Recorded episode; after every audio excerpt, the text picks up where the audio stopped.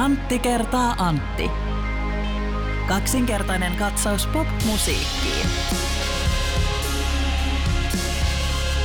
Antti, sinähän tiedät The beatles yhtyeen silmälasipäisen pitkätukan John Lennonin. Kyllä, No tuttu niin, mies. Mä arvasin. Rip. Mutta harvapa tietää John Lennonista, että hän aikanaan vietti kesiä myös Suomessa. No okei, en tiennyt. Joo, harva tietää, mä tiedän. No niin. Ja kun hän on ollut täällä Suomessa, hän on rakastanut suomalaista lu- luontoa ja näitä tuhansia järviä, puhdasta ilmaa, kaikkea sitä, mistä Jukka Kuoppamäki laulaa Kyllä. silloin aikana. Mutta yksi asia, mistä hän ei pitänyt kaikesta näistä hyönteisistä, mitä sitten suomalaisessa kesässä on tosi paljon. Totta kai onhan ne ärsyttäviä. On, on. Ja tästä syystä John Lennon aikanaan teki myös uuden version erästä klassikkokappaleestaan. Okei. Okay. Tiedätkö mitä siinä kappaleessa lauletaan? En tiedä. Siinä lauletaan näin, että Instant Parmas gonna get you. Oi oi. Huh huh. Ah, annetaan aplodit kuitenkin tässä kohtaa. Se oli hieno vitsi, Antti. Kiitos tämän jakamisesta. Mulla on ollut sellainen olo, että mä en ole vähän aikaan keksinyt oikein hyviä. Nyt tuli, nyt tuli, nyt tuli sellainen, että tekee mieli itse tehdä tällaisia. Joo, ja se on tärkeää, että sä niinku itse. Joo. Se on vähän niin kuin musan tekemisessä on ensisijaisen tärkeää se, että se on niinku tärkeää itselle. Joo. Että et välttämättä vaikka ei niinku muut tajuaisi heti sitä juttua, mitä sä teet, niin kannattaa silti niinku puskea sitä eteenpäin, jos Täs- haluaa tehdä sitä. Että. Täsmälleen samaa mieltä. Näin on. Tämä on ollut se mun vitsi, vitsikerrona. Se, että kunhan mä pidän siitä. Jos muutkin tykkää, niin se on bonusta. Niin, niin, niin aivan, aivan siis vihaajat vihaa anyway, tiedätkö? Kyllä, kyllä. Kiitos tästä vitsistä Antti Grandul. Tämä on Antti kertaa Antti podcast, kaksinkertainen katsaus popmusiikin ja jakso taitaa olla numero 106, jos oikein muistan. Kyllä. Me ei nyt tällä kertaa olla, soundi saattaa olla vähän toisenlainen kuin yleensä, niin me olemme tällaisessa kopissa Finlaysonissa, Finlaysonilla. Kyllä vain. Ja täällä vähän kaikuu, mutta mä luulen, että tällä pärjätään kuitenkin oikein hyvin. Saa nähdä, minkälaisia vaihtoehtoisia toteutustapoja keksitään nyt, kun taas jälleen ehkä hetken aikaa poikkeustiloissa elämme korona-asioiden johdosta, niin tota, saa, saa nähdä, aika näyttää. Mä haluaisin tähän ihan tämän jakson kärkeen palata meidän vanhaan teemaamme, joka oli tämä osio Vanha mies huutaa pilvelle. Ja haluaisin nyt huutaa Hesarin toimittaja Laura Airolalle, joka otsikoi nyt perjantaisen Grasiaksen live-keikan näin. HS, hs.fi näyttää suitsutetun lainausmerkeissä autofiktiolevyn julkaisukeikan perjantaina. Ja toivoisin kovasti, että tällaista autofiktiotermiä ei tällaisessa yhteydessä enää ikinä kenenkään toimesta käytettäisi. Mä ymmärrän, mitä toimittaja on tässä hakenut takaa. Grasiaksen kuitenkin ensimmäinen suomenkielinen albumi ja varmasti juu, kaikki tarinathan eivät ole yksi yhteen Grasiaksen omasta elämästä, jolloin voidaan ajatella, että tämä on jossain määrin autofiktio, autofiktioalbumi, mutta niinhän kaikki maailman albumit ovat. Grasiaksen erittäin hieno suomenkielinen albumi, joka julkaistiin aikaisemmin tänä vuonna, niin se on, tota noin, niin se on eittämättä autofiktiota, mutta niin on kaikki muutkin albumit. Kiitos. Mä voin autofiktiosta saada. Mua, en mä tiedä. No joo, ei, ei jäädä siihenkaan. Mun mielestä se tuntuu, mä en pidä siitä termistä ylipäänsä kirjallisuudessa edes, eikä siis tällä jotenkin siis siitä ajatuksesta, että siinä huijataan ja sen teoksen ulkopuolella oleva keskustelu on siinä, että kaikki sanotaan, että tämä on autofiktiota, että ihan kaikki tässä ei ole totta, mutta sitten sitä luetaan ja sitä kirjailijaa tai taiteilijaa käsitellään kuitenkin niin kuin se olisi totta. Niin. Ja siinä on semmoista, No joo. siis se, mitenkä mä sanallistan tämän? Niin, että helposti ajattelee, että se tekijä on elossa siinä kirjassa, mutta se tekijähän on valheellinen siinä kirjassa. kyllä. Ja sen takia se tekijä on itse asiassa paljon kuolleempi kuin sellaisessa kirjassa, jossa kirjoitetaan vaikka jostain lentävistä pikkuhevosista. Niinpä, Niin niinpä. näin. Kyllä vain. Mutta että, sanotaanko nyt vaikka, että Williamin tuossa vähän aikaa sitten julkaistu Shakespeare-albumi on autofiktioalbumi Joo. myös. Että tota, joo. Mutta mennään eteenpäin. Mennään eteenpäin. Meillä on tänään aiheena musiikin kuuntelu Suomessa 2020 raportti, joka julkaistiin nyt kahdeksas päivä lokakuuta tämän niin sanotusti tynkä- tai striimi- tai etämusiikki et median yhteydessä. Musiikkituottajat ja teosto ovat tänne, tämän tehneet. Se on siis yksi aihe. Sitten me puhutaan, koska meiltä pyydettiin, että me keskustellaan Yle Xn nosteessa sarjasta. Onko tämä nyt sitten YouTube-reaalityö se nosteessa? Varmaan se on ehkä oikein, Joo. oikein, oikein termi. Ja meillä on nyt poikkeukselliset top femmat, eli meillä molemmilla on klassikkoartistien suosikkipiisit, mutta sulla on omasi ja mulla on omani. Kyllä vai, ja tämä oikeastaan johtuu siitä, että olen ollut tässä viikon, reilu viikon verran ihan totaalisessa psykoosissa liittyen erääseen bändiin, mutta palataan siihen myöhemmin sitten. Musiikin kuuntelu Suomessa 2020, kummajaisvuosi, on julkaistu. Tämän kyselyn nämä vastaukset on kerätty elokuussa 2020. Eli tässä on selvitetty musiikin kuuntelun nykytilaa Suomessa. Tässä on haastateltu yli tuhatta suomalaista 13-75-vuotiaita ja nyt tämän vuoden musiikkitutkimuksesta tekee erittäin mielenkiintoisen se, että tässä korona-aika on siis tapahtunut, kun tämä on ollut elokuussa niin tämä on hyvin ottanut kiinni siitä, että miten korona on vaikuttanut suomalaisten musiikin kulutukseen ja aika monipuolisista kulmista tätä lähestytään. Minkälaisia ajatuksia sinulla heräsi tästä? No tota, sä ilmoitit, että sä haluat tästä jutella ja mäkin sitten kävin tämän läpi ja mä en oikeastaan niin kun, mä en löytänyt tästä oikeastaan kovin tota, ainakaan yllättävää mielestäni. Löysin vähän tämmöisiä niin koomisia juttuja tästä esimerkkinä. Täällä oli vaikka, otas nyt, no tää artistien paikat suomalaisten mielessä, vaikka tässä on jaettu artistit tämmöisiin niin eri ryhmiin, parhaat bileet, parasta liverockia, elämänuskoa, elämäntoivoa ja niin poispäin. Siellä on muun muassa persoonalliset hitin tekijät osiossa. Arttu Viskari, kaikki kunnia Arttu Viskarille, mutta persoonallisuus on suhteellinen käsite totta kai. Tällaisia, tällaisia juttuja, mitkä on tavallaan olisi voinut ehkä niinku arvatakin, että tämmöinen raportti tuo. Semmoinen kysymys heräsi tietenkin tässä kohtaan, että, kun, että onko tuhat ihmistä riittävä määrä ihmisiä tämmöisen tutkimuksen niin kuin aineiston keräämiseen. Ehkä se on. Mitä mieltä sä Mä, oot? mä uskon, että on. Mä luulen, että ne, ketkä on tämän tehneet, niin uskon ja toivon, että he tietävät suurin piirtein, mitä he tekevät. Mä en ole itse ollut tutkimusta tekemässä, siis vaikkapa FinPanelilla tai missä tällainen, mutta toisaalta mä tunnen paljon sellaisia ihmisiä, jotka ovat siellä olleet, ja meilläkin on ollut siis työpaikalla tyyppejä, jotka, joiden entinen työpaikka on ollut FinPanel ja siis tällainen. Kyllä, kyllä. Niin kyllä se yleensä siis toi tuhannesta tuhanteen viiteensataan, silloin kun puhutaan tarpeeksi isoista asioista, niin kuin tässä musiikin kuuntelusta, mikä on ne mielikuvat, mitkä on suomalaisilla, niin kyllä se otanta on riittävä. Et sitten et se pitää huomioida tosiaan, että tässä käsitellään tietyllä tavalla Suomen kansaa Niin, niin, tällaisena kyllä. yhtenä, niin silloin yksittäiset ryhmät saattavat jäädä huomiotta tällaisissa tietyissä asioissa. Kyllä, kyllä. Toisaalta kyllähän täällä on vaikka tämä kohta, mikä on aika mielenkiintoinen tämä, että minkälaisilla musiikkityypeillä on eniten faneja. Ja Niin, mitä niin. sitten taas toisaalta tykätään kuunnella. Aivan, ne ole, ne on aivan. niin kuin eri, eri artistit. Joo, joo. Mä ajattelin, että mun mielestä tämä on ihan hyvä, tämä artistien paikat suomalaisten mielissä, koska mun mielestä tämä oli kanssa tosi mielenkiintoinen. Mhm. Tää, just tämä persoonalliset hitintekijät Arttu Viskari ja Halo Helsinki. Kyllä, ne kyllä. on niin kuin siellä top of mindissa. Ja mehän nyt kuunneltiin just vaikkapa perjantaina ilmestynyt Halo Helsingin uusi biisi Lady Domina. Mm. Onhan se persoonallinen, eikö soki? No kyllä, Siis jos, jos, puhutaan, juu, juu, jos puhutaan hitintekijöistä, niin en, en lähde väittää vastaan. No. En lähde väittää vastaan.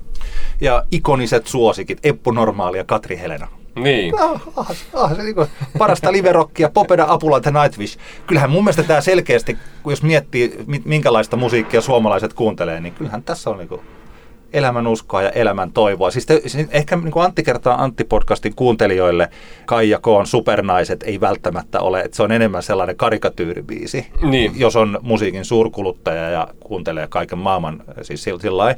Mutta että mä oon vaan niin monta Ka- Kaija Koon keikkaa nähnyt töissäni iskelmäradiolla ja katsonut, että kuinka siellä oikeasti korkkarit on katossa ja Mm. se on elämänuskobiisi. Kari Tapio tai Lauri Tähkä, niin mm, Kyllä, on kyllä. ihan ok. Parhaat bileet, JVG, Antti Tuisku, Cheek. Toi nyt on aika se, ton varmaan niin kuin allekirjoittaa aika helposti, Niin, aika niin. monikin. Mutta mielenkiintoista on tässä just, että on myös esimerkiksi se, että että tota, totta kai nämä, tässä on valittu vaan ne niin kuin tavallaan kärkinimet kaikkiin näihin kategorioihin, mutta just vaikkapa se, että parasta liverokkia, parhaat bileet ja mielenmaiseman muokkaajat, siellä ei yhtäkään naispuolista artistia. Joo. Kun taas sitten sielukkaat osiossa on kolme naispuolista artistia, ei yhtäkään miestä. Että tämä on niin mielenkiintoinen, että miten ne mielikuvat sitten ihmisillä menee. Menee, että tavallaan, että onko se nyt sitten niin, että tavallaan äijät niin bailaa parhaiten ja sitten niin se feminiininen, pehmeä puoli, eli sielukkuus, se on sitten sitä naisten omaisuutta. On, meneekö se, Ehkä se siis, on mielenkiintoista. Niin, suoma, suomalaiset, tämän kyselyn mukaan suomalaisten Kyllä. mielestä kyllä. Jos ajattelee mielenmaiseman muokkaaja, jossa on Juha Tapio, Juise Leskinen ja Jean Sibelius, kolme kovaa jiitä, niin tota, Juha Juisa ja Jaa. kuulostaa ihan Ismo Alangon biisiltä. Niinpä. Kyllä, siis tällä hetkellä, odotetaanpa 20-30 vuotta, kun tällä het- tässä on viimeinen vuosikymmen naisartistit on jyrännyt aika, siis ihan yhtä paljon valtavirrassa, tai Mm. mm. enemmänkin kuin miesartistit, niin kyllä siellä mielenmaiseman muokkaajina, niin kyllä siellä varmaan saattaa olla sitten tulevaisuudessa näitä muitakin. Kyllä. Mutta mitä sulla oli tässä muuta? Mitä sä, mi- mikä sulla nousi tässä esille tässä hommassa? Tällainen radiotyöntekijänä erittäin mielenkiintoinen asia oli se, että mitä kautta ihmiset kuuntelee musiikkia. Ja täällä on siis kysytty, mistä laitteista olet kuunnellut musiikkia viimeisen vuorokauden aikana. Ja suurin 64 prosenttia, siis viimeisen vuorokauden aikana suomalaisista on kuunnellut musiikkia. Mä en kyllä olisi ikinä voinut kuvitella, että radiosoitin autossa on aika ylivoimainen ykkönen. 64 prosenttia. Ja 13-18-vuotiaistakin niin kuin yli puolet viimeisen vuorokauden aikana on kuunnellut radiota autossa. Tämä kuulostaa, kyllähän ehkä, no mä en tiedä, meidän lapset laittaa nykyään, se olisi toi streaming autossa, että ne laittaa aina, haluaa pistää jonkun biisin, kun mä vien vaikka siinä, niinä sade aamuina saatan viedä lapset autolla. Mm.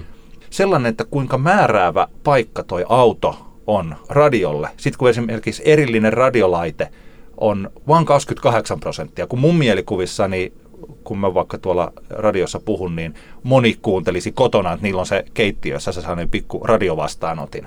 Niin, niin. niin yli 65-vuotiailla niin puolella vain on se. Ja se kuuntelu tuollaista niin kuin radiolaitteesta, vanhasta FM-rammarista kuuntelu on huomattavan paljon pienempää. Kaikilla siis vain 28 prosenttia.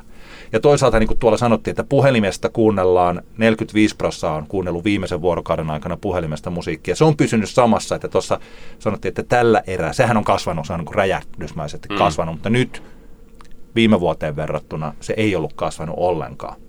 Joo, kyllähän tämä korostaa tuota radion merkitystä ja vaikka miettii sitä, että minkä takia ne aamu, aamu showt on siinä asemassa, missä ne on, niin just tämä työ, työmatka tota, autoilu ja, ja just tällä lapsiperheillä niin lasten heittämiset kouluihin ja, ja muualle niin harrastuksiin, niin tota, kyllähän se on niinku, Joo. se laitetaan se autoradio päälle ja sitten ei välttämättä jaksa alkaa Bluetoothin kanssa säheltää siinä liikennevaloissa, niin sitten se pistää se kanava sieltä. Mielenkiintoista kyllä. Ja vinyylisoitin kaksi prosenttia on kuunnellut viimeisen vuorokauden aikana, että jopa puheella ohjattava älykaiutin, mikä siis Suomessahan ei oikeastaan ole vielä suomenkielistä tuotetta tälle. Tämä on Joo. iso, iso juttu niin kuin Amazonilla ja näillä on omat tuotteet tälle. Ja Amerikassa esimerkiksi niin se on lähtenyt jo aika isostikin tämmöinen, että puheohjautuva älykaiutin on huone, siis kotona. Mm. Mutta Suomessahan se vaatisi tosi paljon, koska siis Suomi on pieni kielialue, tarvitsisi Kyllä, olla kyllä. tuote ja täytyisi olla nämä tunnistukset ja kaikki tällaiset. Yksi BBCn tyyppi oli puhumassa tuossa pari vuotta sitten ja hänen puheestaan mä jotenkin silloin tulkitsin, että tässä kestää muuten vielä siis todella kauan ennen kuin toi lähtee mitenkään liikkeelle Suomessa. Aivan.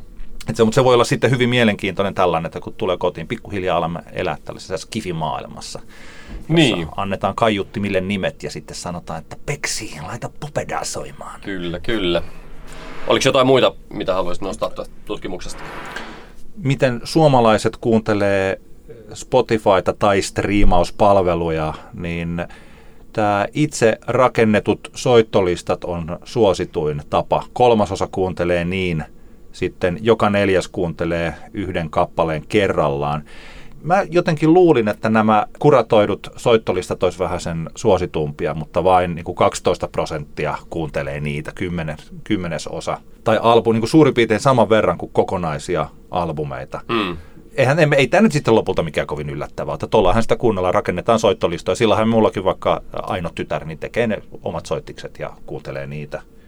Kyllä vain, joo. Ja jotenkin tota, korostaa just tätä soitto, soittolistojen niin, asemaa. Ja niin kuin puhuttiin tuossa, oliko viime jaksossa vai toisessa jaksossa näistä tota Spotifyn pre-save-toiminnan siitä, että miten, miten tavallaan niin kuin, siinä varmasti on koettu, että se on niin kuin tärkeä, tärkeä homma, että niitä saadaan niitä saada ne biisit mahdollisimman nopeasti sinne ihmisten omille soittolistoille juurikin tästä syystä. Nämä, tämä statistiikka on varmaan hyvin tarkalleen tiedossa, tiedossa tota noin, niin, levyyhtiöissä ja, ja sitten Spotifyn päässä. Että se, on, se on se tärkeä paikka. Ja mä en tiedä, johtuuko se, tämä taitaa olla sellainen ilmiö, kun joskus, jos ostaa itse vaikka jonkun polkupyörän, niin sitten niitä samanlaisia polkupyöriä alkaa nähdä siis liikenteessä. Ajattelen, mm. että muillakin on tämä, että aikaisemmin se on ollut kysymys vain siitä, että ei ole tajunnut huomata niitä. Kyllä, kyllä. Niin mä jotenkin ehkä tämän meidän pre-save-keskustelun jälkeen mä oon nyt huomannut tosi monella artistilla näitä, että klikkaa tästä pre-save, että voit saman tien kuunnella. Niin, niin. niin ehdottomasti, kun on noin, niin toihan kannustaa artisteja tekemään juuri sitä, että lisää ihmeessä näitä mun biisejäni sinne soittikselle ja jotenkin ajattelin, mä en ole varma, että onko sellaista nappia olemassa, että sitä voi artistin kannattaisi ehkä somessa sen biisin julkaisun jälkeen vielä niin kuin muutama viikko jatkaa sitä, mm. että klikkaa tästä, että biisi tulee sun omalle soittolistalle. Niinpä, niinpä. Koska sitten kun se siellä soittolistalla on, niin sieltä varmaan on huomattavan paljon suurempi kynnys ottaa se pois. Äh, siis on vaikeampi saada se sinne soittikselle, kun sitten joku ottaa sen sieltä pois, niinpä, kun niinpä. kerta se siellä on. Vielä ei taida olla, olla semmoista toimintoa, mistä pois niin kuin tavallaan suoraan yhdellä klikkauksella, vaan niin kuin, että se pitää sitten sieltä dräggailla sinne, sinne playlisteille, mutta voisin kuvitella, että toi aika pian semmoinen tulee toiminto. Jos Väänäs Samuli oot kuulolla, niin pistä pyörät pyörii. Kyllä. Jos, jos tosiaan tällaista ei ole jo. Mä en ole huomannut sitä, mutta tota, se on näin.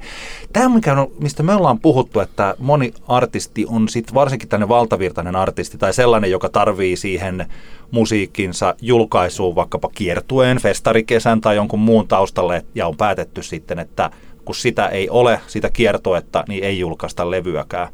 Niin se on ehkä juuri antanut sitten tilaa vaikkapa Beemille tai Williamille. Niistä Kyllä. mekin ollaan puhuttu. Mistä sulla yhä enemmän olen sitä mieltä, että sä olit oikeassa siinä, että heillä, että ne ovat nousseet hiteiksi, kun siellä ei ollut muuta tilalla.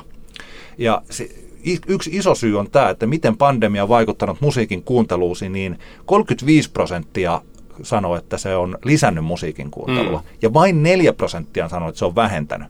Eli että livekeikat on pudonnut pois, mutta musiikin kuuntelu on lisääntynyt. Ja toihan siis tarkoittaa sitä, että jos kun ihmiset on kotona, niin nythän on ollut etsikko aika esitellä sitä musiikkia. Ihmisellä on ollut aikaa kuunnella sitä, ja vaikkapa William ja Beam on käyttänyt sen mahdollisuutensa. On, siinä on ollut paikka, ja sitten on lauottu ja onnistuttu. Eli jos tämä toinen aalto nyt kun on tässä tulossa tai käsillä jo, mm. niin joku miettii, että no viittikö me tähän hetkeen julkaista sitä biisiä, niin niin Kyllä. Ehkä kansis viittiä, kun 35 prosenttia on lisännyt musiikin kuuntelua. Ja toisaalta sitten semmoinen pointti, en, mä en ole nähnyt kumpaakaan itse livenä, en Beemiä enkä Williamia. Mutta kun kyseessä on aivan niin kuin tavallaan aloittelevat artistit, vaikka Bempi on tehnyt musaa niin kuin jo hyvän no. aikaa, mutta kuitenkin niin kuin, varsinkin niin kuin esiintymismielessä aloittelevat artistit, niin tavallaan ne ei ole ollut ne livekeikat siinä myöskään heidän kohdalla niin sanotusti häiritsemässä tätä no. suosiokehitystä, koska mä voisin olettaa, että kumpikaan näistä artisteista ei ole vielä silleen kovinkaan finished article livekeikkojen mielessä. Ei ole myöskään tullut ehkä, jos ajatellaan, että se kuitenkin vaikuttaa se, että minkälainen, kuinka hyvä se artisti on livenä siihen, että kuinka paljon sitä suosio tulee. Jos artisti on, on heikko, raakille livenä, niin se ei ainakaan niin kuin nopeuta sitä suosion kehittymistä. Beemin ja Williamin kohdalla tämmöinen asia on niin kuin voitu ohittaa kokonaan, koska niitä keikkoja ei ole oikein voinut tehdä. Williamhan on, on keikkoja tehnyt ja Beem on muutamia, mutta kuitenkaan ei mitään niin kuin pitkiä kiertueita tai juurikaan vaikka pitkää festarikesää. Ajatellaan tilanne, jossa, jossa Williamin kaltainen artista on spekulaatiota edelleenkin, koska en ole nähnyt, mutta jos hänen keikkansa olisivat niin kuin tosi laimeita, niin mä uskon, että sillä kuitenkin jotain vaikutusta olisi siihen ihmisten yleiseen innostukseen sitä artistia kohtaan, vaikka totta kai mä tiedostan, että vaikkapa Penelopen kohdalla sen biisin iskevyys on se kaiken ydin tässä hommassa. Eihän se niinku sen biisin merkitystähän se ei vie tietenkään ihmisiltä, mutta silti kuitenkin mä uskon, että normaalitilanteessa se kokonaisuus muodostuu myös sitten niiden keikkojen myötä. Että ne on siinä niin kuin mukana siinä kokonaispaletissa, jossa, josta rakentuu se, että kuinka isoksi tähdeksi artisti nousee. Nyt kun se on otettu pois, niin sitä ei, sitä ei huomioida, eikä se myöskään negatiivisella tavalla vaikuta artistien tilanteeseen. Mä taisin viitata BEM-keskustelussa Jesse Kaikurantaan. Ne tulee mieleen itse asiassa nyt kun tosta mitä sanoit, että ne Jessen keikat ei ikinä nousseet. Katsotaan nyt, häneltä on tainnut tulla uutta musiikkia, mutta, että, ja, siis, mutta silloin ensimmäisenä festarikesänä niin Jesse Kaikurannan keikat eivät nousseet niiden kahden ensimmäisen superiskelmähitin, eli Vie mut kotiin ja Järjetön rakkaus tasolle. Ja se saattoi, tai varmasti oli yksi syy, että se pikkuhiljaa niin kuin laimeni se valtava vetovoima, mikä sillä artistilla oli, Kyllä. koska tuli niistä kahdesta biisistä ja radiosoitosta. Se on edelleen kaikille teille siellä aloittelevat artistit muista, muistutuksena, että ne livekeikat kuitenkin, niillä on, niillä on iso rooli etenkin siinä, että miten sitä ylläpidetään, sitä, sitä suosioa, tai sitten vaikkapa albumin elinkaarta pidennetään, jossa, jossa pystyt tekemään niin kuin hyviä keikkoja, joissa sä niin kuin kommunikoit yleisön kanssa, niin se on ihan päivän selvää, että se häntä pitenee sillä albumilla ja, ja tota noin, niin asiat helpottuu monella tapaa. Tämähän on jännä. Mä itse asiassa nyt viimein rupesin katsomaan. Mä katsoin sitä välistä tota Hip Hop Evolutionia, mutta mä oon nyt tällä viikolla katsellut sitä ihan sieltä alusta. Mm. Niin onhan se aika hauska tapa siis se, että miten se lähti, että kun oikeastaan New Yorkissa niin vuodesta 73 vuosikymmenen vaihteeseen, niin he ehtivät kehittää sen liven siihen mm. kuntoon ja se koko homma toimi sillä että kilpailu oli kova, järjestettiin kisoja ja kaikkea sillä ja osa, aika iso osa ei halunnut näistä niin sanotusti pioneereista ei halunnut levyttää, koska he kokivat, että se musiikki on tarkoitettu liveen. Niin, niin. Mutta että kuinka niin kuin vahva se paine oli tullut sitä liven kautta siihen, että sitten kun tulee se yksi biisi, mm niin se, se niin kuin räjähtää sieltä. Se on aika hyvä tapa siis hoitaa. Niin kuin nykyään se tuntuu, että se lähtee ihan eri kautta. Sitä liveä lähdetään rakentaa vasta hitin kautta. Niin sitten ollaan ta- tosi pitkällä takamatkalla niin. sen suhteen. Jotenkin tuli sellainen olo, sellainen inspiroitunut olo, että olisipa hienoa, että Suomessakin niin kuin artisteilla on sitten indie tai hiphoppia tai poppia tai mitä tahansa, että mm. olisi olemassa tuollaisia livejuttuja ja siellä panostettaisiin siihen liveen vaikka niin kuin ennen kuin se ensimmäinen sinkku on julkaistukaan. Niin kuin näin. Tämähän on tähän vanhan liiton niin, meno. On, tämä on vähän tämmöistä jäärä, jääräpuhetta, mutta onhan siinä silleen, niin kuin, kyllä, kyllä, mäkin, niin kuin, kyllä mäkin tuon allekirjoitan. Mutta sehän on hirveän työlästä. Niin. Livekeikkojen niin kuin, toteuttaminen hyvin niin se vaatii aika paljon niin kuin ajatustyötä ja todennäköisesti myös aika paljon harjoittelua. Totta kai nykyään esimerkiksi, jos ne, jotka näki vaikkapa Williamin Posse live-esiintyminen, niin siitähän hyvin nähtiin, että se ei ollut ihan kauheasti vaatinut valmistelua. Se, että kyllähän sinne lavalle nykypäivänä voi mennä ilman, ilman että olisi jotenkin sille homma ihan älyttömän hyvin niin kuin sen live liven puolesta niin kuin paketissa, mutta nykyaika ei ehkä välttämättä kannusta siihen, että se ainakaan niin kuin alkuun kauheasti nähtäisiin sitä vaivaa. Nyt harmi, ei harmi... muuten yksi mu- muuten tässä mieleen, siis Maustet-tytöthän kuitenkin keikkaili tuossa aika kauan, kyllä, kyllä. Joo, ja ne rakensi, ne sai sen homman tosi hyvin pakettiin ennen mm. kuin sitten Lottorivi julkaistiin. Että he oli täällä, okei, se ei ollut kansansuosikki, eikä niin kuin vieläkään ole niin, niin sillä tuote, mm. tunnettu yhtyä, mutta tässä Indie kautta siis tällä puolella, niin he keikkailivat sen pari vuotta ja kyllä, olivat kyllä. herättäneet jo sen sellaisen, että jos oli seurannut asioita, niin tiesi maustetyöt ennen sitä ekaa julkaisua. Joo, ja kyllähän se on niin kuin, tässä kohtaa helppo sanoa, että se oli kuitenkin oleellinen osa, että miten se niin kuin, maustareiden kohdalla se hype oli mahdollista, että se syntyi ja kasvoi niin nopeasti sitten niinkin isoksi. Se, sehän on, siinä on niin kuin tärkeässä roolissa se, että ne teki niitä keikkoja ja se sana alkoi sieltä kautta sitten leviämään. Et siinä kohtaan se sana oli jo levinnyt siinä kohtaan, kun Lotto Rivi-biisi julkaistiin. Ja se on niin kuin ollut, ollut, ollut tärkeässä roolissa siinä. Tämä mediapalveluiden tavoittavuusluvut kertoo, että aika tällainen konservatiivinen tapa WhatsAppia, YouTubea, Facebookia, Instagramia ja Spotifyta käytetään paljon. Spotifyta käyttää viikossa 44 prosenttia suomalaisia. Onko kovin moni artisti ottanut tuota WhatsAppia haltuun? Koska se, mä tiedän, että kun radiokanavilla esimerkiksi, niin meillähän on siis WhatsApp-numerot ja siis tällainen, ja sitä käytetään aika paljon. Esimerkiksi mm. Radio Nova jyrää WhatsAppissa. Ne hoitaa tosi paljon kaikkea, sillä eri ohjelmilla on ollut tässä vuosia jo WhatsApp sitä omaa jengiä siellä Niin, WhatsAppissa. Ja se on pikkasen sellainen, että saattaa olla, että moni ei tajuakaan, että minkälainen mahdollisuus se olisi, että artistilla olisi olemassa tämmöinen oma ydinjoukko. Tiedätkö ketään artistia, jolla olisi oma WhatsApp? En tiedä, en tiedä, ei tule mieleen. Ei No. haju. koska, koska niin kuin vahva suositus. Mä en tiedä, millä tavalla joku artisti voisi sen luoda ja miten se tap- tapahtuu ja mitä siellä sitten tekee. Mutta jos WhatsAppia käyttää vaikka 16-25-vuotiaasta 91 prosenttia, Hmm. melkein kaikki. Että, ja siis tällä, mikä on hauska, että täällä, siis Twitteriähän ei edes, se ei edes mahdu tänne. Niin, niin. Jos äh, Tidalia käyttää yksi prossa ja Apple Musicia 2 prossaa, Twitter ei edes ole täällä. Voit, artistit voi unohtaa Twitterin täysin. Niin, ei ainakin, mink- ainakin, kun- Su- ainakin Suomessa. niin, siis joukkoviestimenä, se on sitten eri asia, jos haluaa keskustella, niin Niinpä, se, meitäkin on tässä kaksi ja me keskustellaan. Siis sitä keskustelu on ihan fine. Mutta toi WhatsAppin suosio, kyllä sellainen mun mielestä suomalaisten artistien ehdottomasti kanssa ainakin miettiä ja katsoa, että miten tämä voisi toimia. Koska Joo. sieltä saisi sellais, jos saa tällaisen ydinryhmän sinne, joku fan base, ja sitten siellä on keskustelua tai jotain. niin Mm. tota, Jos jollain on tiedossa jotain tapauksia, missä joku artisti jossain päin maailmaa olisi inno- innovatiivisesti käyttänyt WhatsAppia, niin kiinnostaa kyllä kuulla todella paljon. Maksutonta livestriimiä oli seurannut 23 prossaa ja maksullisiakin 5 prossaa, että jos tämä mikä on selkeä, että kas, toi oli toi keikoilla käynti, ei romahtanut ihan niin paljon kuin mä kuvittelin, mutta kuitenkin johtuu varmaan siitä, että kesällä suomalaiset pääsi käymään keikoilla, Hmm. niin jos aikaisemmin 56 prossaa oli käynyt keikalla, niin nyt 24 prossaa oli. Eli se oli pudonnut puoleen. Se on aika, aika ilmiselvä juttu. Täällä on tämä, että mikä on mielestäsi kaikkein mieluisin livemusiikin kuunteluympäristö. Täällä on neljä paikkaa jaettu. Konserttisali, klubi kautta ravintola, festivaali ja stadion. Konserttisali on siis suosituin, mutta sehän tarkoittaa sitä, että se konserttisali on suosituin aikuisväestössä. Mm. Eli M- mutta kyllä mä uskon myös, että toinen korostuu myös tässä, on tämän, tämän vuoden aikana ehkä toi konserttisalihomma korostunut, koska mä voisin kuvitella, että siinä on semmoista henkistä vaikutusta siitä, että se on ehkä paikka, jossa on helpompi pitää etäisyyttä muihin ihmisiin, ei hämyisen yökerhon ruuhkaisia vessajonoja. Joo.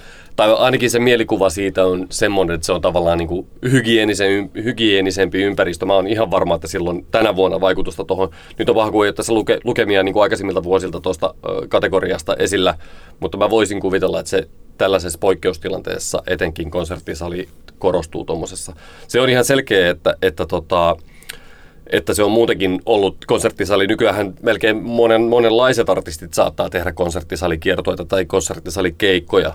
Vielä kymmenen vuotta sitten se oli aika lailla tuommoisten niin kuin Juha Tapio-tyyppisten ja, ja, ja niin poispäin niin kuin aikuisemman väestön artistien niin kuin yksinomaisuutta, mutta nykyään ihan niin kuin nuorisomusiikkiartistitkin tekee niitä. Et, et totta kai se trendi on niin kuin olemassa, mutta että silti veikkaan, että tänä vuonna eri, erityisesti toi korostuu.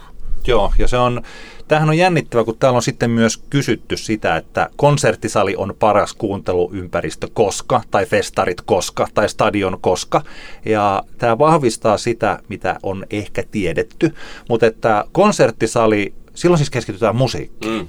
Että jos artistilla on sellaisia, tietää, että on olemassa sellaista fanikuntaa tai yleisöä, joka oikeasti pitää sitä musiikista ja haluaa olla sen musiikin takia. Mä luulen, että konserttisali on ehkä sellainen samantyylinen kuin vaikka nyt tämä, joka kuuntelee tätä podcastia, että se on oma juttu. Niin, niin. Se konserttisaliin mennään, että siellä voidaan olla yksin sen musiikin kanssa. Tai kuin kaksin sen musiikin kanssa, Mm. mm. vaikka siinä on ympärillä muita ihmisiä.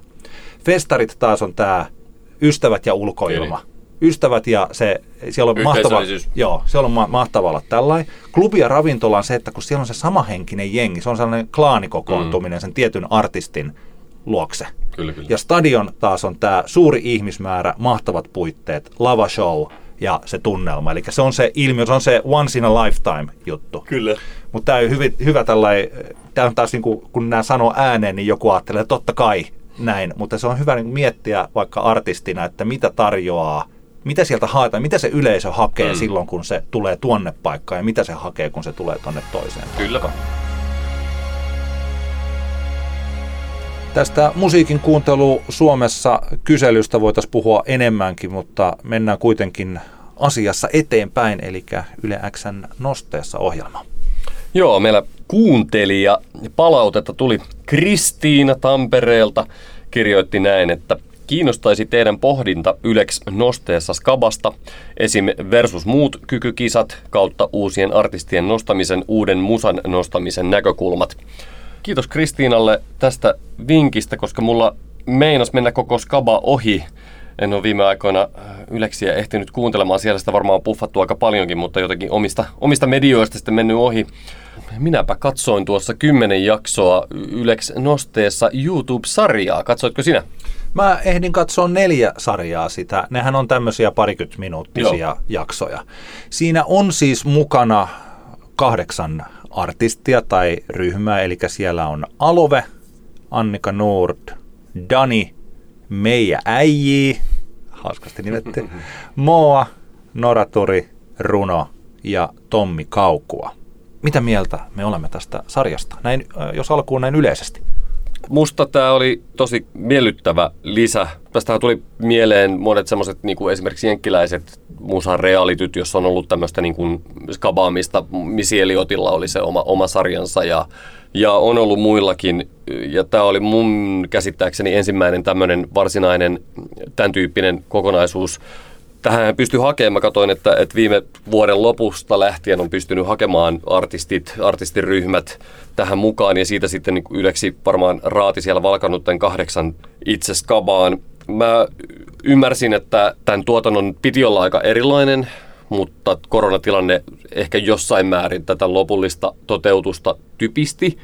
Ja, ja tämähän on hyvin kompakti, tosiaan kun näitä jaksoja on tämä 10 ja mitta on 17, 17 minuutista 25 minuuttiin, niin tämähän on niin kuin hyvin nopea temponen ja tiivistetty. Ehkä välillä tuntuu, että vähän niin kuin jostain, jotain juttua olisi vähän kivempi katso, olisi ollut kivempi kuunnella ja katsoa vähän niin kuin pidempääkin, mutta tota, ymmärrän tämän toteutustavan. Ehkä tämä tämmöinen hektinen staili tähän nykymaailmaan sitten soveltuu. Nuorisolla on lyhyt, lyhyt tota pinna ja niin poispäin, niin täytyy sitten mennä niin kuin asioissa eteenpäin nopeasti.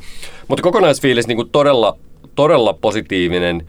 Tässä on paljon paljon niin kuin näkökulmia. Totta kai tätä voi arvioida tällaisella niin kuin, varsinaisesti niin kuin ohjelmana ja tämmöisenä niin kuin kykykisana ja sitten taas tätä voi arvioida näiden niin kuin artistien perusteella, mikä tähän valittiin ja, ja minkälainen se merkitys ehkä näille artistille voisi olla. Mutta positiivisesti jotenkin mun mielestä tässä on ensinnäkin se, että, että tässä oli niin kuin, kun tässä oli se semmoinen, se mikä niin Idols-kulttuurissa esimerkiksi itse on aika paljon häirinnyt on se, mikä siinä on kuitenkin ihan niin kuin viime vuosiin asti pysynyt se osio, että naureskellaan esimerkiksi niille niin kuin epäonnistujille ja tavallaan sitä viihdettä luodaan myös semmoisista. Sehän osio tässä niin kuin puuttu kokonaan, koska se alkukarsinta oli rajo, rajoitettu, tai siis se karsinta oli tehty alkuvaiheessa ja nämä kahdeksan artistia, jotka tähän sitten lopulta valittiin, niin nehän oli aika tavallaan niin semmoisia valmiita monella tapaa tai ainakin he kokivat olevansa tosi valmiita. Ja kaikki mun mielestä mä olin niin kuin yllättynyt siitä tästä niin kuin laadusta näiden niin kuin artistien kohdalla. Mun mielestä nämä oli kaikki niin kuin semmosia, tai tavallaan mä en muista, että kovin montaa kertaa Idolsia katsoessa olisi tullut samanlainen fiilis, mitä niin kuin useamman näiden artistien kohdalla että okei, että tämä, nää, tämä tyyppi hän on jo niin kuin aika silleen niin kuin kartalla siitä, mitä se aikoo tehdä ja, ja mun mielestä niin kuin oikeasti aika, aika niin kuin laadukkaita vokalisteja tosi moni näistä. Täsmälleen samaa mieltä. Nyt kun mä tässä mietin, mä en ole musiikkirealityn suurkuluttaja, Eli voi olla, että mielikuva on sitten eri kuin mikä todellisuus on. Mutta on se sitten viimeisen kymmenen vuoden ajalta, mitä mä mietin Idolsia, The Voice of Finlandia tai uuden musiikin kilpailua, niin niissä se yleisilme on jotenkin koko ajan se, että tässä on vielä tosi paljon matkaa kuljettavana mm. niillä tyypeillä, jotka siellä on. Sanalla sanoen, ne ei vaan ole vielä kovin hyviä niin, niin. yleensä. Nyt oli tosi hienoa, vaikka kun puhuttiin UMKsta, että siellä oli myös hyvää kyllä, mukana kyllä. ja Erika Viikman tietysti oli sitten sillä niin sellainen väriläiskä ja hieno homma, että näyttää siltä, että se on ollut sitten ponnahduslauta Erika Viikmanilla tällaiselle niin Joo, iskelmä, iskelmäradio, tai siis iskelmä disco genreen, siis tällainen, eli siellä on, se on tosi hyvä, että UMK, ilman UMKta välttämättä näin ei olisi käynyt. Ainakaan niin kuin tällä tavalla ja juuri mm. tässä hetkessä. Ehkä se olisi tapahtunut sitten, tai mä luulen, että se olisi tapahtunut joka tapauksessa, koska Erika Viikman on aika, nyt kun hänen biisejään kuuntelee ja tsekkaa hänen menonsa, niin hän on aika vastustamaton. Joo, ja niin selkeästi, sel- se on muuten tämä on ihan hyvä huomio, että, että rohkaisevaa noin niin UMKlle tulevaisuuttakin varten. Tässä on niin kuin keissi, esimerkki siitä, että UMKn kautta voi oikeasti saada niin kuin nostetta uralleen, mitä Wigmanilla tässä on tapahtunut. Kyllä. Mutta jos palataan tähän, tähän nosteessa, nosteessa hommaan, niin tämä on mun mielestä silläkin tavalla onnistunut. Tämä on jotenkin näytti ja kuulosti tosi paljon Yleksiltä, joka on varmaan ollut tässä niin kuin tosi tärkeä homma, että se on, se on just sitä. Ja, ja, ja, ja niin kuin ehdottomasti tämä oli jotenkin niin kuin aika häkellyttävästikin jotenkin sen kanavan profiilin näköinen ja olonen sarja koomiseen, koomisen puolelle se meni siinä kohtaan, kun jokaisesta artisti, artistista, joka tähän osallistui tähän kilpailuun, alkoi löytää semmoisia piirteitä tämmöisistä niin sanotusti niin kuin yleks, valmiista Ylex-artisteista semmoisia niin kuin tavallaan, niin kuin, että, tämä on nyt niin kuin toi ja toi on vähän niin kuin toi ehkä viiden vuoden päästä ja niin poispäin. Etenkin se totta kai korostuu ehkä tässä meidän äijä, äijii räppipoikabändissä, kuinka semmoinen niin Mohous kautta Gazellit esiaste se oli selkeästi, mutta monen, muidenkin artistien, artistien kohdalla tuli samanlaisia fiiliksiä. Mutta ei se mitään, sehän ei, ei välttämättä niin kuin musiikillisesti tästä tehnyt niin kuin kokonaisuudessaan ihan kauhean kiinnostavaa, mutta tota, tämmöinen huomio vaan tuli tehtyä. Siinä oli tosi monta semmoista niin kuin taidokasta artistia ja se tota, kun sä puhuit tästä niin kuin artistien valmiudesta ja siitä vaikka, vaikka niin kuin Idolsissa monesti tulee semmoinen olo, että nämä on, niin kuin, nämä on aivan raakileita niin kuin kaikki, niin se on jännä, jännä oli katsoa tätä nosteessa ohjelmaa si, sillä kulmalla, koska näistä, monet näistä kilpailijoista niin kuin ainakin niin kuin koki ole, vaikka ne oli aivan niin kuin alkutekijöissään uransa kanssa, niin ne koki olevansa tosi semmoisia niin kuin valmiita artisteja. Ja, ja kuitenkin ainakin oman kokemukseni mukaan, mitä on nähnyt ihmisten niin kuin urien kehittymistä, niin sen alkusysäyksen jälkeen, vaikka sulla voi olla niin kuin mielikuva siitä, että minkälainen artisti sä oot ja mitä sä meinaat tehdä, niin siinä voi tulla aika isojakin muutoksia vastaan, kun ihminen tekee enemmän ja, ja kasvaa ja niin poispäin. Tuntuu, että ehkä siinä muutamat näistä artisteista menet, tuli semmoinen fiilis ainakin, tämän, miten se oli sitten leikattu ja näytetty niin tässä sarjassa, että menetti ehkä jossain määrin siellä osalla meni vähän ohi se niin kuin oppimisprosessin mahdollisuus siinä sarjassa, johtuen just siihen, siitä, että, että siellä tuntuu, että muutama tyyppi oli vähän niin kuin liiankin kiinni siinä semmoisessa mielikuvassa, että, että mä oon niin tämmöinen. Ja sehän on tosi semmoinen niin veteen piirretty viiva siinä, että mikä, missä kohtaan se, että sä luotat itseesi ja tiedät vahvuutesi ja teet sun omaa juttua, missä kohtaan se kääntyy siihen, että tavallaan silleen niin kuin, te ei olla ehkä niin kuin kehittymiselle niin kuin avoinna tai sille, että, että otetaan niin kuin vastaan vinkkejä vaikka ammattilaisilta, mitä tuossakin sarjassa oli. Se oli muuten tosi hyvä juttu koko se, koko se homma, että joka jaksossa oli omat tämmöiset coachit ja valmentajat eri puolilta niin kuin suomalaista musabisnestä. Siellä oli erityyppisiä tekijöitä mukana, niin tota, se, oli, se oli tosi, tosi hyvä homma. Ehdottomasti niin kuin tämän sarjan vahvuus. Samaa mieltä. Ja hienoa, että tässä toi, mitä sä puhut niin kuin Yle X-mäisyytenä, mä koen sen pelkästään positiivisena. Tosin niin mä oon niin nähnyt kymmenestä jaksosta neljä, eli että mun katsomiskokemukseni ei ole vielä täysi. Mutta että tämä Idols koko se historia tai sellainen, että tuntuu, että siellä on aina tällaisia keski-ikäisiä tyyppejä, jotka sitten nuorille kertoo, että no tässä on tällaista ja pitäisi tehdä näin, että kun mä olin sun ikäinen, niin mm. tuntui siltä, että on mahtava ei, ja tämä ei ole nyt ikärasistinen kommentti, vaan ennemminkin sillä että siis tosi hyvä, että tuolla ei ole vanhoja ukkoja ja akkoja. Niin, niin, niin siis ka- kaikki kunnia Asko Kalloselle Risto Asikaiselle. Ilman muuta. Mut, hieno, hienon uran tehneitä miehiä molemmat, mutta se, että tämä konsepti ei todellakaan kaivannut siitä, että se oli mahtavaa, että siellä oli Annika Oksasta ja ja muuta nuorta polvea siellä kommentoimassa ja koutsaamassa näitä artisteja. Mä olin tosi, tosi iloinen siitä. Tota, Mä muuten voin tähän väliin sanoa tästä formaatista, että mun mielestäni mä tykkäsin tästä, että se yksittäinen jakso on aika lyhyt. Mulle jotenkin tuntui hienolta, tuli sellainen olo, niin kuin, että, että ei kai tämä nyt vielä lopu. Niin. Että siitä tulee sellainen kiva eteenpäin nojaava olo katsojana. Et itse asiassa ainoa, mitä jotenkin ajattelin, että olisi tosi hienoa, että tämmöinen sarja, että nyt kun tämä on kymmenen osaa, niin jos miettii, että mikä next step voisi olla, niin jotenkin sellainen, että kun puolessa välillä neljän jakson jälkeen puolet putoo pois, niin tulee sanoa, että vastahan te olitte aloittamassa. Niin, mä, olisin, niin. mä olisin hirveästi halunnut katsoa, että mitä nämä vielä tekee yhdessä ja tekee siis sillä että tällainen olisi vaikka kokonainen jotenkin tuotantokausi, että se alkaa syksyllä ja loppuu keväällä. Niin, mä en tiedä, oliko, oliko, oliko se olisi kiva kuulla nyt sitten, että mikä se alkuperäinen suunnitelma oli. Joo. Koska mä ymmärsin, että se oli laajempi kuin tämä. Joo. Ja koska kyllähän tässä niin kuin sanotaanko näillä kahdeksalla tyypillä, jotka oli, joilla oli kaikilla niin kuin tosi omat vahvuutensa, niin kyllä niillä olisi saanut oikeasti aika niin kuin pitkänkin kokonaisuuden tehtyä ja siitä, että se, siinä olisi enemmän sitten otettu mukaan sitä niin kuin kehittymistä, koska nyt se tuntuu, että oikeastaan vaikkapa otetaan finaalikaksikko, spoilataan tässä kohtaan se, että siellä kaksi finalisti olivat Alove ja Runo, niin tuntuu, että sellaista niin progressiota ei kummankaan kohdalla tämän sarjan aikana tapahtunut. Nämähän oli selkeästi myös ne valmiimmat niin alusta lähtien tyypit. Se varsinkin niin Runo heti ekasta jaksosta, sen, se oli päivän selvää, että tämä, niin tämä tyyppi, jos joku tästä porukasta, niin sillä on älytön potentiaali.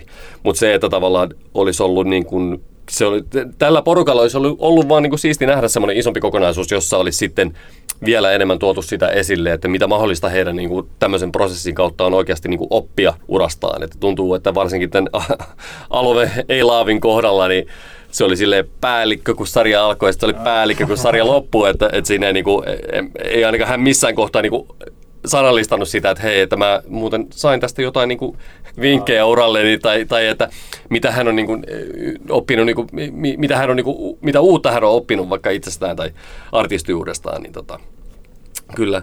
Se ehkä semmoinen, niin mikä, mikä mun mielestä jokaisen, joka on niin vaikka aloitteleva, aloitteleva artisti, jos kuuntelette tätä ja, ja katsotte tätä sarjaa, niin mun mielestä yksi semmoinen perspektiiviharha, mikä tässä tuntuu vähän niin kuin toistuvan myös, näiden artistien, kilpailuun osallistuvien artistien puheessa oli se, että tämän tyyppisen skaban voitto olisi niin kuin itsessään semmoista niin kuin pitkälle pääsemistä musa bisneksessä. Ja siis mä en ollenkaan tarkoita sitä, että tämä olisi jotenkin niin kuin, että, siihen niin kuin pitää, se on oikein, että sitä niin kuin fiilistellään ja sitten juhlitaan, että pärjää tämmöisessä skabassa. Mutta oikeastihan se menee niin, että tämän tyyppinen skaba, mitä ikinä siinä käy, jääksä neljänneksi vai voitaksä vai mitä. Ja ihan sama niin kuin Idolsien ja muiden, muiden kohdalla, niin sehän on semmoinen vaan lähtöpiste, mistä sitten mennään eteenpäin. Niin kuin me ollaan nähty niin kuin kykykisojen kanssa, niin se ei ole niin kuin mikään, ei ole niin kuin mikään tae, että sitten tulee sitä menestystä, vaikka se niin kuin voittaisi. Nyt on otsikoitu taas Jani Wikholmin rahavaikeuksista ja niin poispäin Ilta-Sanomalehdissä tai Ilta, Iltalehdissä ja niin poispäin. Eli tavallaan se on niin kuin hyvä muistaa, että vaikka siitä saattaa tulla semmoinen fiilis, että hei vitsi, nyt mä saan, niin kuin, mulle tuleekin yhtäkkiä seuraajia Instagramiin lisää ja, ja joku tuolla nyt striimaa mun biisejä, niin silti tavallaan kaikki tämmöinen, se on vaan niin kuin ihan vasta semmoinen alkusysäys, että sen jälkeenhän se työ niin kuin oikeastaan alkaa. Ja sitten se, sit jos ajatellaan, että runo, vaikka tässä, joka oli, niin kuin sanoin, niin mun mielestä niin kuin alusta lähtien selkeästi se niin kuin valmiin, niin silloin vaan aika hyvät edellytykset tosta, koska sai, mäkin kun mä sitten kuulin lopulta tämän biisin, tämä Rajat, mikä, mikä siinä sitten oli, oli se biisi, millä hän ilmeisesti, tai minkä hän on nyt sitten julkaissut tämän skaban jälkeen, niin mä tajusin, että mä hän on kuullut tämän biisin. Mä olin, se on jäänyt mun mieleen se kappale, se on niin kuin aika onnistunut biisi. Ja tota, kyllähän niin kuin, jos hän vaan artistina jaksaa tästä eteenpäin tehdä hommia, jos se intohimo on siellä sillä tavalla, niin siinä ei, niin kuin, mä en näe minkäänlaista estettä, että hän menestyisi. Just tuommoinen ta- tavallaan feminiininen paperi tee, niin sehän on päivän selvää, että sille varmasti on, on tilausta, koska hän on, hän on tosi luontava tyyppi. Tämä on semmoinen asia, että jos mä itse olisin sitten se Asko Kallonen ja se vanha ukko, joka selittää mm. jollekin kaksikymppiselle jotain, ja nyt hetken aikaa olenkin, niin no mä olen radiojuontajille sanonut tätä, että jotka tekevät, aloittavat ohjelmaa tai jotain, että hirveän helposti lähtee ajattelemaan, että jossain tuolla odottaa jokin palkinto. Ja jos me tehdään tässä tiettyjä asioita, niin sitten lopulta tulee se palkinto. Ja sitten kun se palkinto tulee, niin sitten siitä asiat muuttuu helpommaksi. Mm. Ja että kun elämä ei ehkä ole ihan niin. Mä kuulostan enemmänkin tuolta tota, Junnu Vaini. sellaista se elämä kaiken, mikä se on se suoraan sanottuna suurin piirtein sellaista elämää. Mm. Siis että, että sellaista palkintoa ei ole. Sellaista palkintoa ei ole. Se ei ole tulossa jotakin, niin. joka helpottaisi. Ja tämä johtaa siis, ja tämä ei ole niin masennuskommentti, vaan kannustuskommentti. Tämä tarkoittaa sitä, että siitä, mitä on meneillään, niin se on se asia, mistä pitää löytää se merkitys omalle tekemiselle. Mm. Ja mä oon tästä varmaan, me, tai olenkin meidän podcastissakin puhunut aikaisemmin, että se täytyy olla, niin kuin me itse asiassa kun vaikka harjoitellaan nyt tyttären kanssa nokkahuilu ja pianonsoittoa. Ja kun sanoin, että ne harjoitukset ei ole se, että tässä nähdään niin se harjoitus joku ikävä, missä nähdään vaivaa ja sitten jossain vaiheessa tulee jotain, vaan siis tämä on sitä hauskanpitoa, Hmm. Kun me soitellaan. Kun ne on tuolla keikalla, ne harjoittelee tai tekee biisejä tai jotain, niin se on sitä, mitä se merkitys on siinä. Kyllä. Ja sama niin kuin tällaisessa kilpailussa, niin kuin tämä nosteessa, niin tässä rakennetaan sellainen tarina, että tässä nähdään paljon vaivaa ja sitten tulee se voitto ja se voitto on se juttu. Ja, se on niin kuin, ja sitä voisi vähän enemmän vielä hälventää sitä ajatusta, vaan enemminkin juuri, että tämä on osa tätä tarinaa. Kyllä, kyllä. Ja tässä, tämä on alkanut jo paljon ennen meidän ensimmäistä jaksoa, ja tämä tulee loppuun. On pikku välähdys tästä asiasta, ja sitten Mm. te jatkatte taas sitä. Niin, ja kun tällaisen mindsetin saa itselleen, niin se kaikki muuttuu jotenkin paljon helpommaksi osaa oikeasti keskittyä siihen, että mikä se eh, on, mikä se ikinä onkaan se asia, joka on meneillään, vaikka joku menee nyt niin kuin radiopuolella, menee tekemään sitä aamulähetystä, niin se on se juttu, on se Mm. lähetys ja se, mitä siellä tehdään. Se keikka Kyllä, on se juttu ja se on ihan yhtä tärkeä kuin se, että vuonna 2023 ollaan Emma Gaalassa pokaamassa Niin, niin, niin. jotain palkintoa. Koska kun se, jos se palkinto pokataan, niin se on ehkä puoli minuuttia elämästä. Niin. Sitten siinä on aika monta vuotta takana ja aika monta vuotta edessä vielä, siis sen yhden, yhden pikku huipun jälkeen. Kyllä mä oon samaa mieltä.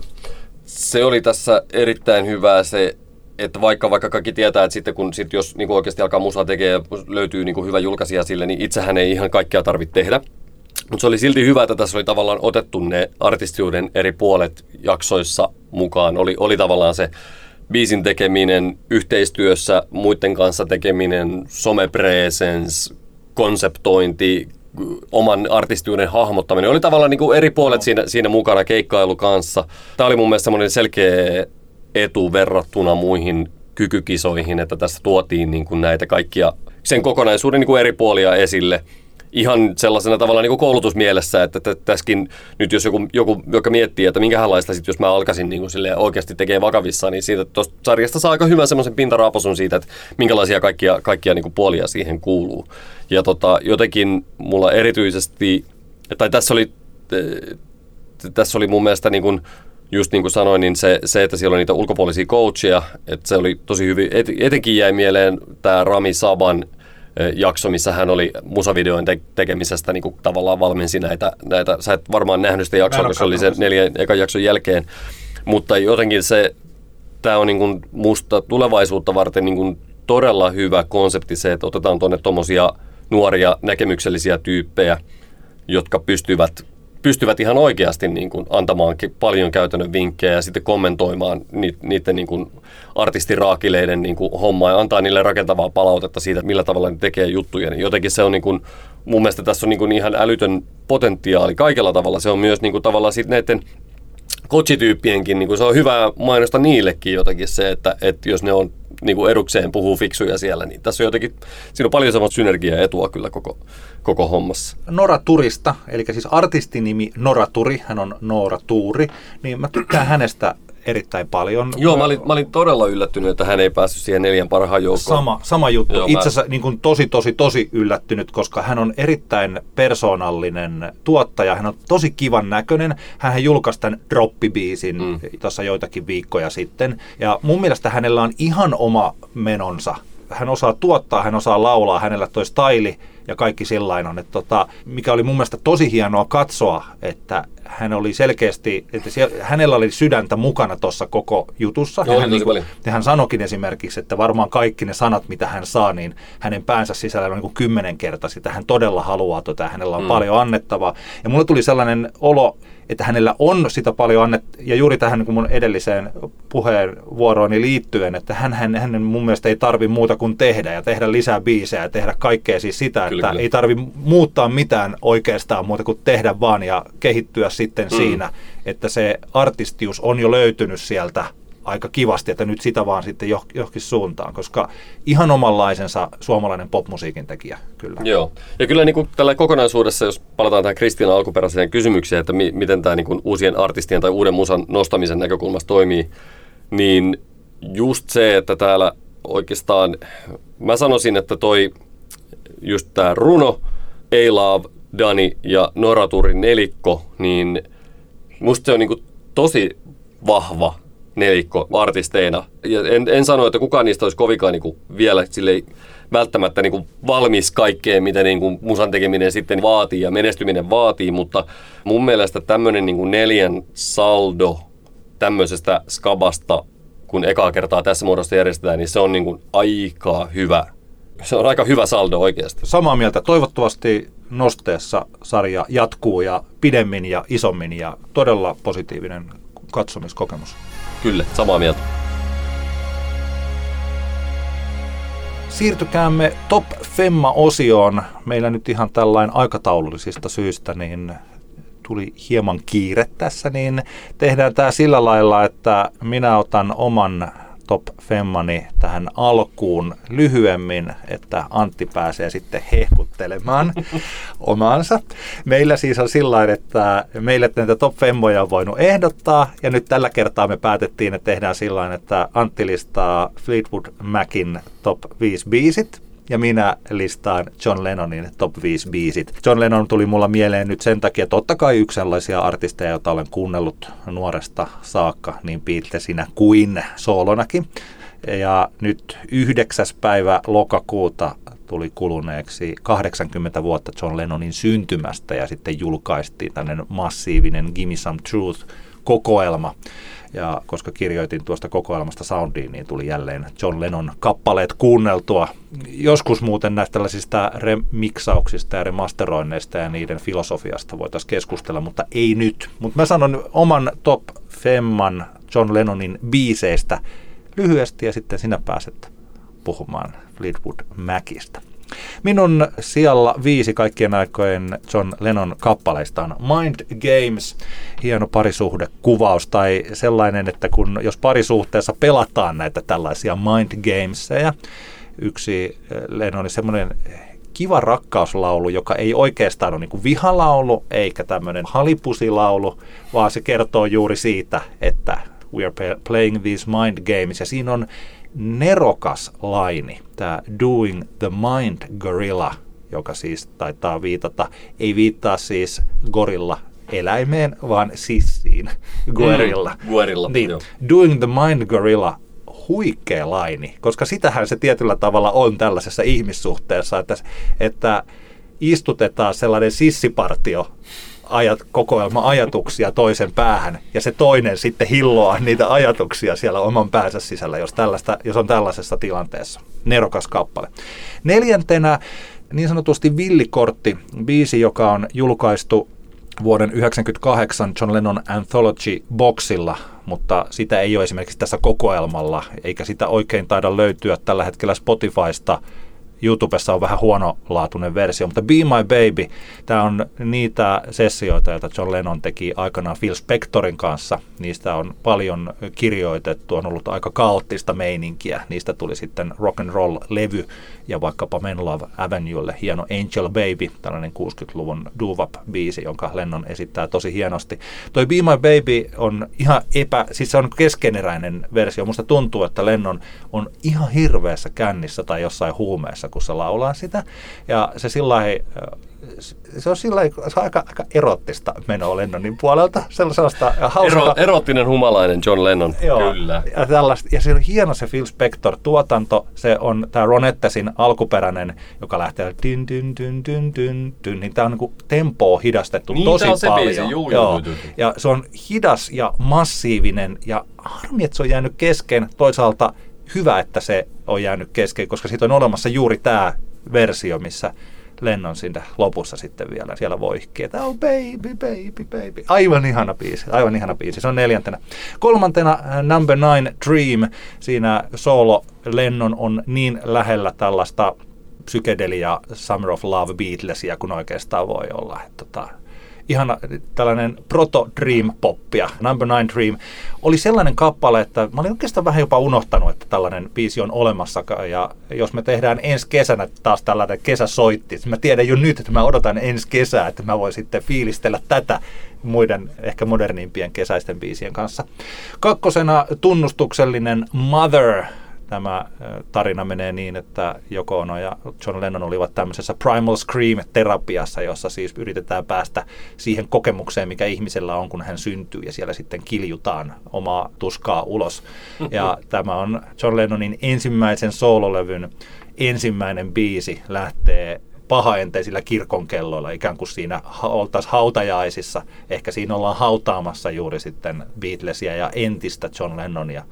Ja sitten lauletaan, että äiti sä jätit mut, mutta mä en koskaan jättänyt sua. Ja lopussa Lennon karjuu, että mama don't go, daddy come home. On, niin kuin, on koskettava biisi, ihan huikea kappale.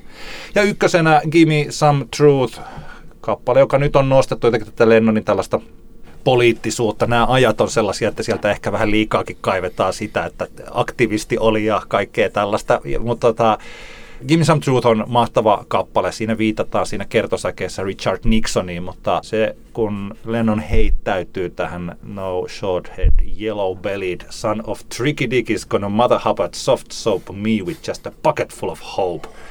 Siinä on kapina. Upea kappale. Give Me Some Truth kaikkien aikojen John Lennon biisi minun mielestä. Missä Imagine ja Stand By Me? Mahtavia biisejä nekin, ihan mahtavia. Imagineista, se on kulunut mulla loppuun. Stand By Me, mä en ole ikinä ollut niin kova fani sen biisin, mutta se on mahtava laulu kanssa. Joo, eli tämän viikon Top Femma-juttuihin inspiraatio oikeastaan tuli nyt sitten sitä kautta, että mä oon tällä hetkellä nyt ehkä tuommoisen reilun viikon ajan ollut totaalisessa Fleetwood Mac-psykoosissa. Ja tämä on mun elämäni ensimmäinen vakava Fleetwood Mac-psykoosi. Ja mä pelkään, että uskon, että tämä ei tule olemaan mun elämäni viimeinen Fleetwood Mac-psykoosi. Mä alustan sen verran, että mun, mun historia tätä tällä hetkellä päällä olevaa psykoosia ennen Fleetwood Macin kanssa on semmoinen, että kun olin pieni lapsi, niin isäni kuunteli kotona näitä pre 1960-luvun lopun Fleetwood Mac-albumeita. Bännehän perustettiin Englannissa vuonna 1967 ja aloitti ihan semmoisena perus niin blues-bändinä. Ja isäni on mulle iskostanut silloin lapsuudessa syvästi sen, että kaikki vuoden 70 jälkeen tullut Fleetwood Mac on paskaa ja nämä kolme ensimmäistä albumia ne, se on sitä niin oikeata musiikkia, josta, josta johtuu se, että mulla meni tosi kauan elämässäni että mä en oikein niin noteerannut sitä bändiä millään tasolla. Mä muistan lapsuudesta semmoisia, että mä oon nähnyt vaikka Little Lies-kappaleen musavideon ja vähän ihmetellyt, että, että mitä tämä niin on. Mutta kuitenkaan mä en ole noteerannut sitä, kunnes mä muistan 2004, kun muutin Helsinkiin opiskelemaan ja siellä opiskelukaverini Sami Suova jossain kohtaan jollain lounastauolla otti puheeksi, että, että Antti, tehkö, mulla on nyt käynyt semmoinen homma, että mä vähän, mä vähän kuunnellut tuota Fleetwood Mackia. Ja sitten mä ajattelin, että ajaa, että sitä alkupään tuotantoa vai? Ei, vaan, vaan sitä 80 70-80-luvun vaihteen tuotantoa puoli, puoli ja toisin sen vaihteen. Ja, ja tota, mä olin vähän silleen, että no onpas nyt vähän niin kuin erikoista. Että sehän on vaan semmoista löysää, löysää paskaa ja, ja tota, siitähän sitten vähitellen tietenkin tässä viimeisen 15 vuoden aikana populaarikulttuurissa Fleetwood Macin juurikin tämä niin sanottu kultakausi, eli vuosien 75-87 välinen materiaali, niin sehän on aika paljon niin trendailu kaikella tavalla, ja siitä on tullut tavallaan semmoinen tärkeä osa tätä nykypäivän semmoista niin kuin, se on hyvinkin niin kosheria musaa kaikella tavalla, mitä mä vähän veikkaan, että se ei välttämättä ihan vielä, vaikka tuossa puhutaan 90-luvun loppua, niin se ihmisten niin kuin mielikuva Fleetwood Macista oli aika erilainen kuin vaikka tällaisten peikäläisten näinä päivinä. Nyt sitten niin kuin varmasti moni muukin on havainnut, että tässä viime viikkoina, muutama viikko sitten alkoi trendaamaan kaikenlaisissa sosiaalisen median palveluissa tämmöinen video, missä Dogface 208 nimellä Instagramissa oleva äh, tämmöinen äh, meksikolaisen äh, näköinen dude skeittaa, juo karpalomehua ja, ja, kun, ja sitten laulaa mukana Fleetwood Macin Dreams-kappaletta, joka on vuoden 77 Rumors-albumin toinen niistä kaikista tunnetuimmista biiseistä, niin tota, sehän alkoi nyt kovasti trendaamaan ja, ja jotenkin kun sen, sitä video tuo, tuli itsekin ihasteltua monta kertaa, siinä kiteytyy moni, siitä voisi puhua, että miksi se trendaa, trendasi niin lujasti, se on, se on toinen keskustelunsa, mutta syyt ovat ilmiselvät. Jotenkin sen videon kautta ja sitten sen kautta, että esimerkiksi Rolling Stone-lehden tällä vastikään julkaistulla 500 parasta albumia ikinä listalla, niin Rumors on, on niin kuin selkeästi se niin kuin korkeimmalle rankattu Fleetwood Mac-albumi. Niin mulla tuli... Eikö se ollut peräti joku kymmenestä? Se oli tosi Joo, ihan, ihan, tosi korkealla, kyllä vain. Ja jotenkin sitä kautta mulla tuli semmoinen olo, että, että, tota, hmm, että mielenkiintoista, että kun se Rumors jotenkin niin kuin korostuu aina kun puhutaan Fleetwood Macista. Rumors-albumi on, vinyli on ollut mulla niinku hyllyssä vuosikaudet, samoin niinku Tango in the Night, mutta ne on enemmän ehkä ollut mulla semmoisen niinku yleissivistävästä syystä. Ne on tullut jossain divaris vastaan edullisella hinnalla ja hyväkuntoisena, että ostetaan ne nyt tonne, koska se on vähän niinku silleen, se on yleissivistystä, että on jotain, jotain näitä tota, Fleetwood Macin klassikkoalbumia hyllyssä. No, siitähän sitten kävi niin, että aloin sitten kuuntelemaan intensiivisesti muitakin Fleetwood Macin albumeita kuin Rumorsia. Lähinnä 75 vuoden Fleetwood Mac-albumia, joka on ensimmäinen albumi, missä Stevie Nicks ja Lindsey Buckingham kaksikko, joka on sitten nämä jenkkiläiset vahvistukset bändissä, niin tota, oli mukana.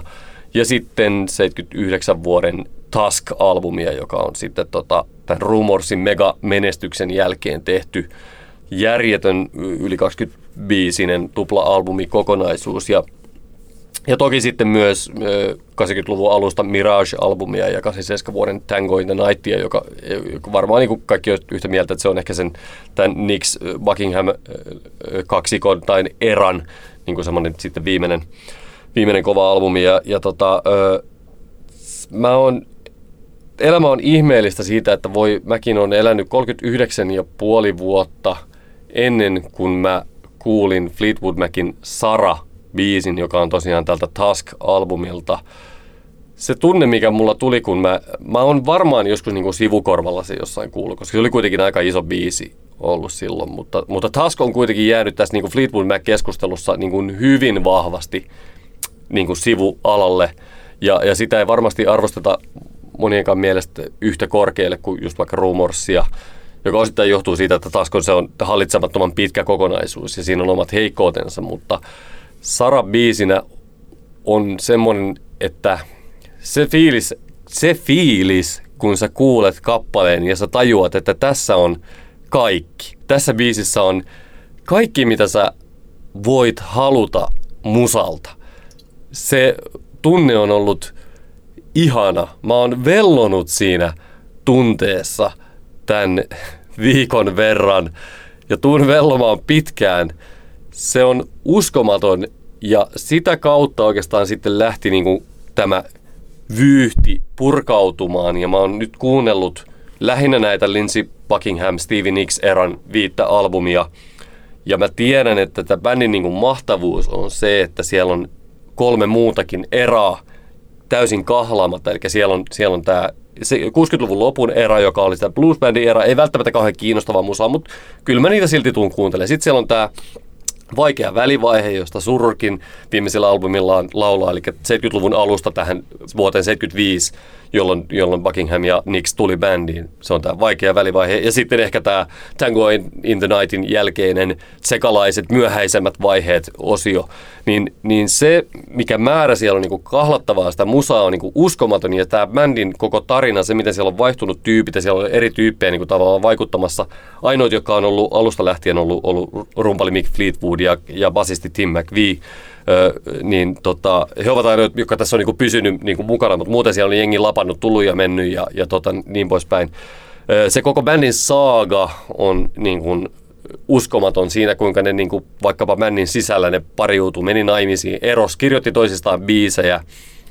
Siinä on niin paljon semmoista niin kuin mytologiaa, kahmittavana ja ahmittavana, että, että mä, en, niin kuin, mä en kestä, kun mä tässä mietin sitä, että mitä mulla tulee olemaan lähivuodet.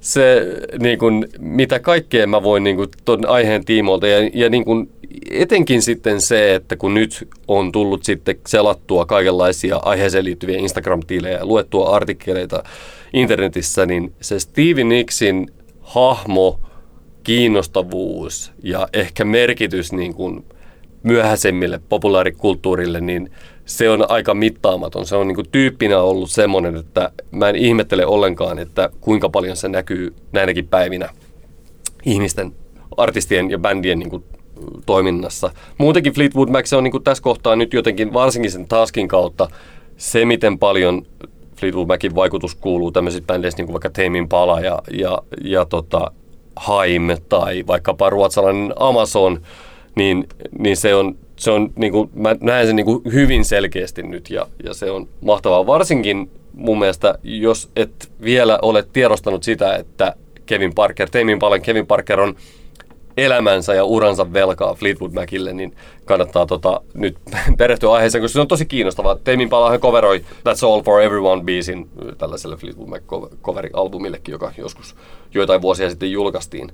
Mutta tota, tämä on tosi kiinnostavaa. Ja kaikki se ristiriita, varsinkin tässä niin Tusk-albumiin liittyen, se ristiriita siitä, että siellä on kolmen biisinkirjoittajien kappaleita. Siellä on Christine McVien, Stevie Nicks ja Lindsey Buckinghamin biisejä. Kolme tosi vahvaa erilaista biisinkirjoittajaa, joista Buckingham silloin innostuttuaan niin kuin kaikesta postpunkista ja muusta yrittää niin kuin selkeästi on yrittänyt niin kuin sabotoida sitä albumia tekemällä sinne semmoisia aivan käsittämättömän surkeita post, post-punk niin kuin yritelmiä.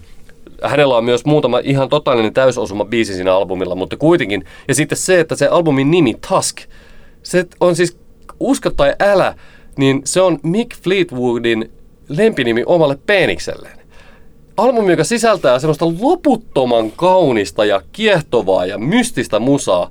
Ja sen nimi on sen vitun ääliön, anteeksi, pardon my French, lempinimi omalle penikselle. Voitko kuvitella tämän ristiriidan ja kuinka kiehtovaa se on? Voin mä kuvitella. Mä voin tähän väliin sanoa, että muistan joskus aikanaan 2000-luvun alussa, kun tuli noin Survivor tosi TVn ensimmäiset mm. kaudet. Mä muistan, että ekalla tai tokalla kaudella siellä oli sellainen oliko, olisiko hän ollut kuusissa kymmenissä oleva nainen ja sitten häntä kutsuttiin Mad Dogiksi. Ja sitten joskus siellä oli, kun näissä reality-ohjelmissa tällainen, mitä heille kuuluu nyt mm. jakso, mm. niin sitten siellä käytiin, että mitä tämän reality-ohjelman jälkeen kuuluu, niin sille Mad Dogille kuuluu, siitä oli tullut ihan tällainen oman elämänsä survivor, se oli opettanut, opetellut soittaa didgeridoota ja se pukeutui suurin piirtein mm. sellaiseksi elämäntapa-hipiksi ja se kaverit sanoi, että mä en enää tunne tuota Mad Dogia. Onko sulle käymässä nyt samalla tavalla, että tässä puolen vuoden päästä se Antti Hietala, joka oli vielä tähän asti, niin sitä ei enää ole olemassa, vaan tästä eteenpäin on vaan... Mä en tiedä. Mä, onneksi, onneksi mulla on niinku muitakin semmoisia niinku asioita elämässä, niin tietenkin tämä va- saattaa olla, tämä nyt valtaa alaa aika paljon tässä näin itsellä, mutta tota... Tosi, jos, jos saadaan tällä niinku vakavissa, niin mun mielestä on siis mahtavaa, koska esimerkiksi, siis mähän en ole Tasklevyä kuunnellut mm. niinku kertaakaan, ja nyt mun on pakko kuunnella. Siis se, että sä olet vaikkapa nyt innostunut tästä, niin sehän on niin mahtavaa. Siis, että mä olen miettinyt paljon sellaisia yhtyeitä, että mitkä vois olla sellaisia, että, kun, että tulisipa joku löytäisipä joku sellaisen bändin, uusi tai vanha, josta voi Joo. tosiaan niin, niin kuin tajuaa, vähän niin kuin olisi elänyt sellaisessa maailmassa, jossa ei ole jotain Harry Pottereita niin, tai niin. Taru Sormusta, ne näitä tuli mulle mieleen jostakin. Mutta siis sillä äkkiä tajuta, että hei juman kautta, täällä on Joo. hirvittävän määrä luettavaa ja katsottavaa kyllä, kyllä, ja kaikkea tällaista. Näin no, kuulostaa hienolta. Hei, mä, tiedätkö, mä... meillä alkaa ihan oikeasti aika vähän loppua. Kyllä, kyllä, ainoa, ainoa, ainoa, ainoa, ainoa. tota, mun top 5 Fleetwood Mac-biisit tällä hetkellä, mitä, millä musta niinku tuntuu niiden osalta, niin viidentenä Say You Love Me, Christine McVien biisi vuoden 75 Fleetwood Mac-albumilta.